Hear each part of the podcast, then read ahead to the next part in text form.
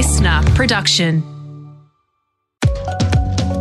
Would you prefer to get one big needle or hundreds of tiny ones?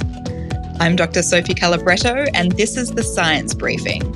You probably think of a vaccination as a needle being jabbed into your arm, and you'd be right. Injectable vaccines do the job well. They get whatever's in the syringe into your bloodstream the fastest. But could the jab soon be a thing of the past? Today, I talked to Cosmos Magazine journalist Ellen Phiddian about vaccine patches that you can print and whether or not they're the jab of the future. Okay, Ellen, so we're talking about printable vaccines. My understanding is that they're much smaller than regular injectable vaccines, right? And this is very good news for people, maybe like me, who have a wee bit of a needle phobia. Yeah, it is good news. So instead of the traditional liquid needle, these vaccines are little patches that you put on your skin.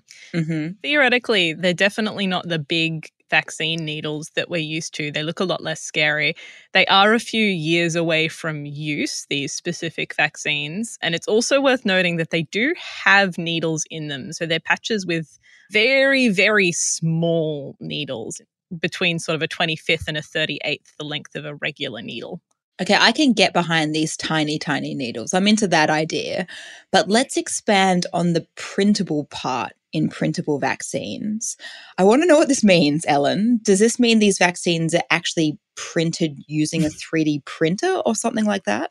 Not even really a 3D printer. They're about the size of a regular office printer, but they don't look exactly like one. Mm-hmm. They're basically these big flat molds that use robotic arms to fill the molds with ink. And then the ink is sucked into the microneedle molds below through this vacuum that's placed underneath them. Printable vaccines aside, I know we've already got other types of vaccinations out there. So, it's not just jabs in the arm at this stage, right? So there are things like oral vaccines. They're usually a bit harder to make though, because they have to survive our stomach acid and all the other parts of our gastrointestinal system are designed to destroy pathogens. So if you swallow a vaccine, your stomach's probably going to break down the important parts that are designed to trigger your immune system, and it's quite hard to avoid that. Sure.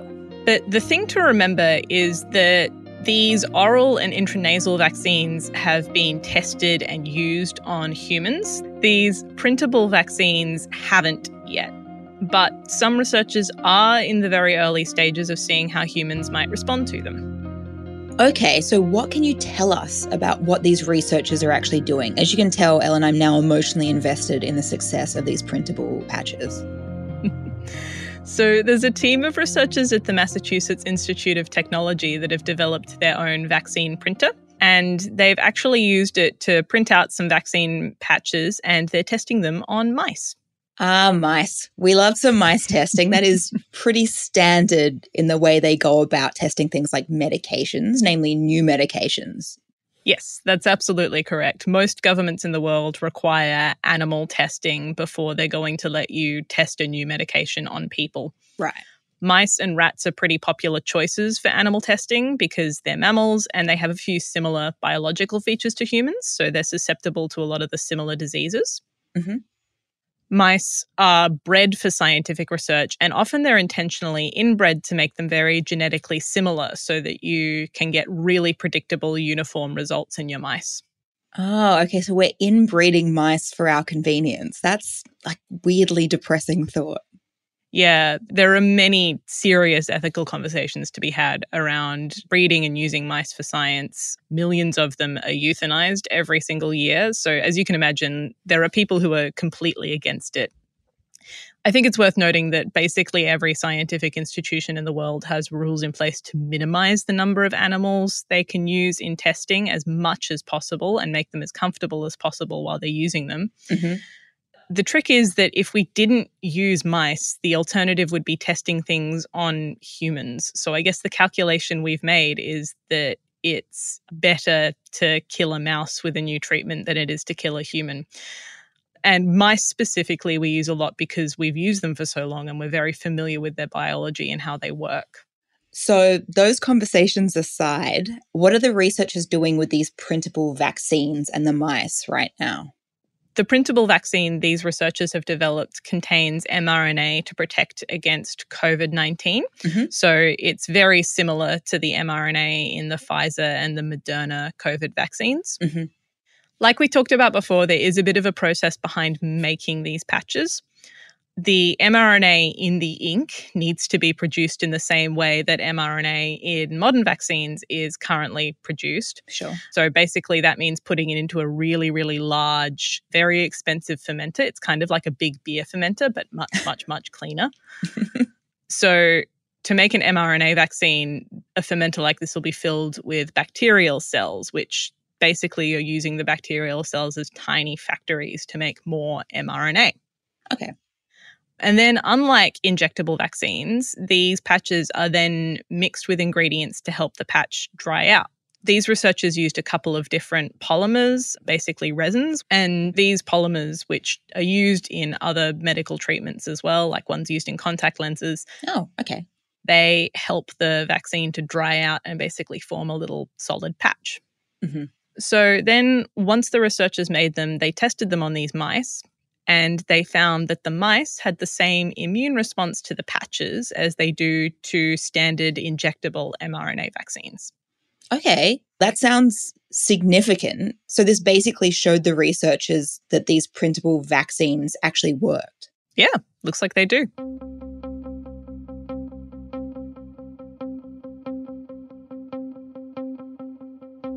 And so what does this mean for humans then? I mean, how far off are we from getting a printable version of this vaccine for us? So now that they know it works on mice, the researchers can start to work on making it safe for humans. Mm-hmm. But just because something works in mice doesn't mean it's necessarily ever going to work in humans. And if it does, we're years away from it being a reality. Sure.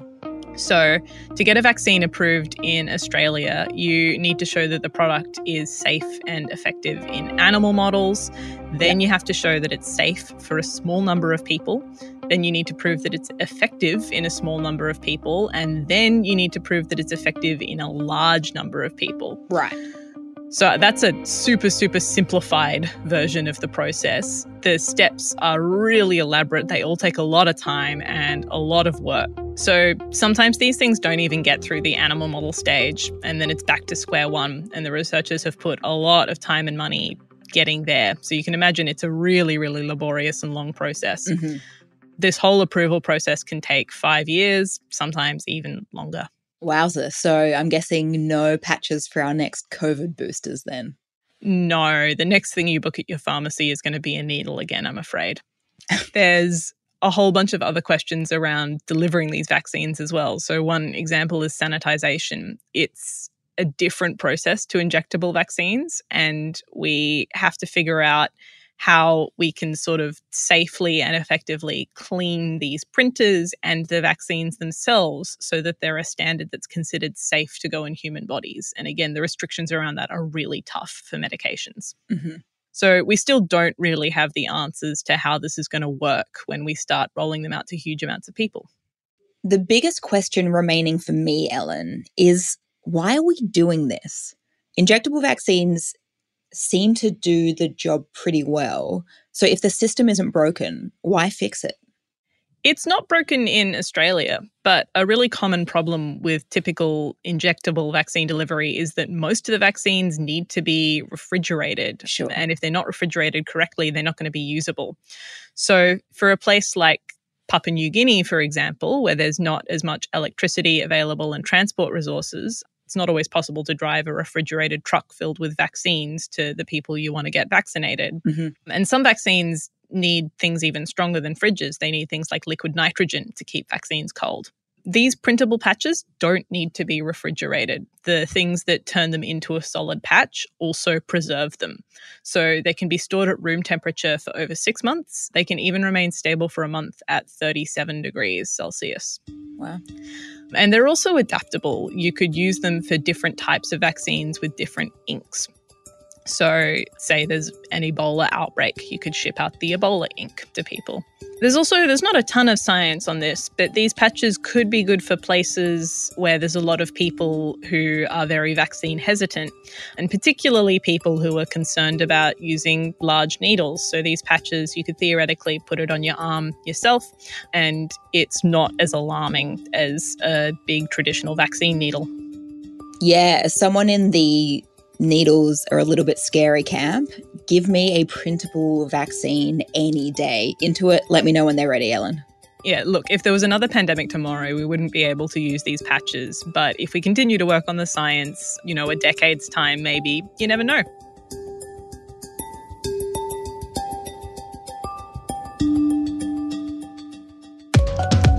Ellen Phiddian is a science journalist for Cosmos Magazine. You can read more of Ellen's reporting by heading to cosmosmagazine.com. And if you like the show, don't forget to subscribe. You can download the Listener app to listen for free. The Science Briefing is produced by Listener and the Royal Institution of Australia. This episode was produced by Bonnie Lavelle. Mixing by Dave Stein. I'm Dr. Sophie Calabretto.